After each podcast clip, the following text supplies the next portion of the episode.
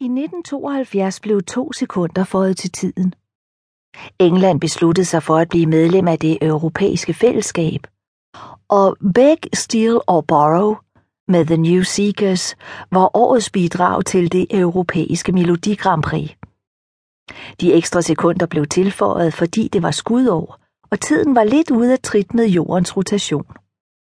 The New Seekers vandt ikke Melodi Grand Prix'et, men det havde ikke noget at gøre med jordens rotation, og heller intet med de to sekunder. Tilføjelsen af tid rystede Byron Hemmings i hans grundvold. Han var 11 år gammel og havde en meget livlig fantasi. Han lå vågen og forestillede sig, hvordan det ville foregå, og hans hjerte blafrede som fuglevinger. Han betragtede ugerne, forsøgte at fange øjeblikket. Hvornår gør de det? spurgte han sin mor. Hun stod ved den nye køkkenø og skar æblet i både. Morgensolen sendte stråler ind gennem glasdørene i så skarpe kvadrater, at han kunne stå i dem. Når vi sover, vil jeg tro, sagde hun. Sover? Det stod endnu værre til, end han havde troet. Eller måske, når vi er vågne. Han fik indtryk af, at hun egentlig ikke vidste det. To sekunder er ingenting, sagde hun og smilede til ham. Drik nu din Sunquick. Hendes øjne var klare, hendes nederdel var nystrået, hendes hår sat fint op. Byron havde hørt om de ekstra sekunder fra sin ven James Lowe. James var den klogeste dreng Byron kendte, og James læste The Times hver dag. Tilføjelsen af de to ekstra sekunder var ekstremt spændende, sagde James. Først havde man sendt en mand til månen. Nu vil man lave om på tiden. Men hvordan kunne der pludselig være to sekunder, hvor der ikke før havde været to sekunder? Det var som at tilføje noget, der ikke var der. Det virkede ikke sikkert. Da Byron pointerede dette, smilede James bare. Det var fremskridtet, sagde han. Byron skrev fire breve.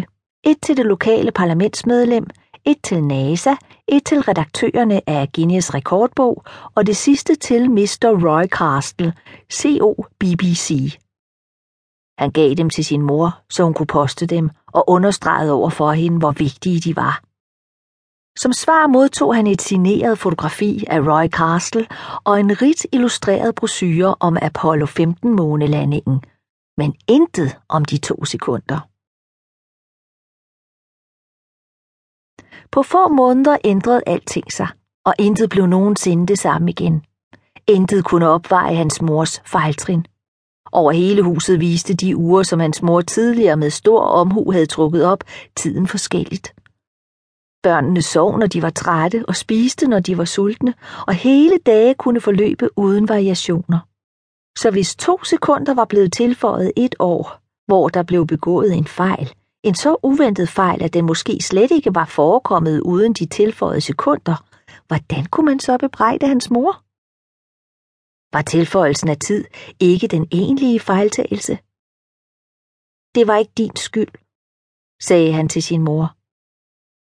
Da det var blevet sensommer, sad hun ofte ved dammen nede ved engen. På de dage var det Byron, der lavede morgenmad, måske et lille trekantet stykke smøreost, mast ind mellem to stykker brød. Hans mor sad i stolen, rystede isterningerne i glasset og pillede frøene ud af et græsstrå. I det fjerne glødede heden under et slør af cremefarvet lys. Engen var oversået med blomster. Hørte du, hvad jeg sagde?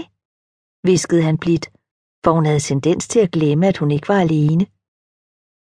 Det var fordi, de tilføjede ekstra tid. Det var et uheld. Hun løftede hovedet og smilede. Du er en god dreng. Tak. Det hele skyldtes en lille forskydning i tiden. Det hele. Effekterne kunne mærkes i overvis. Af de to drenge, James og Baron, var der kun én, der holdt kursen. Fra tid til anden stirrede Byron op på himlen over heden, hvor stjernernes puls fik mørket til at virke levende, og mærkede en dyb sorg. Sorgen over de to ekstra sekunder. Sorgen over, at tidens ukrænkelighed var blevet skændet. Hvis bare James aldrig havde fortalt ham det.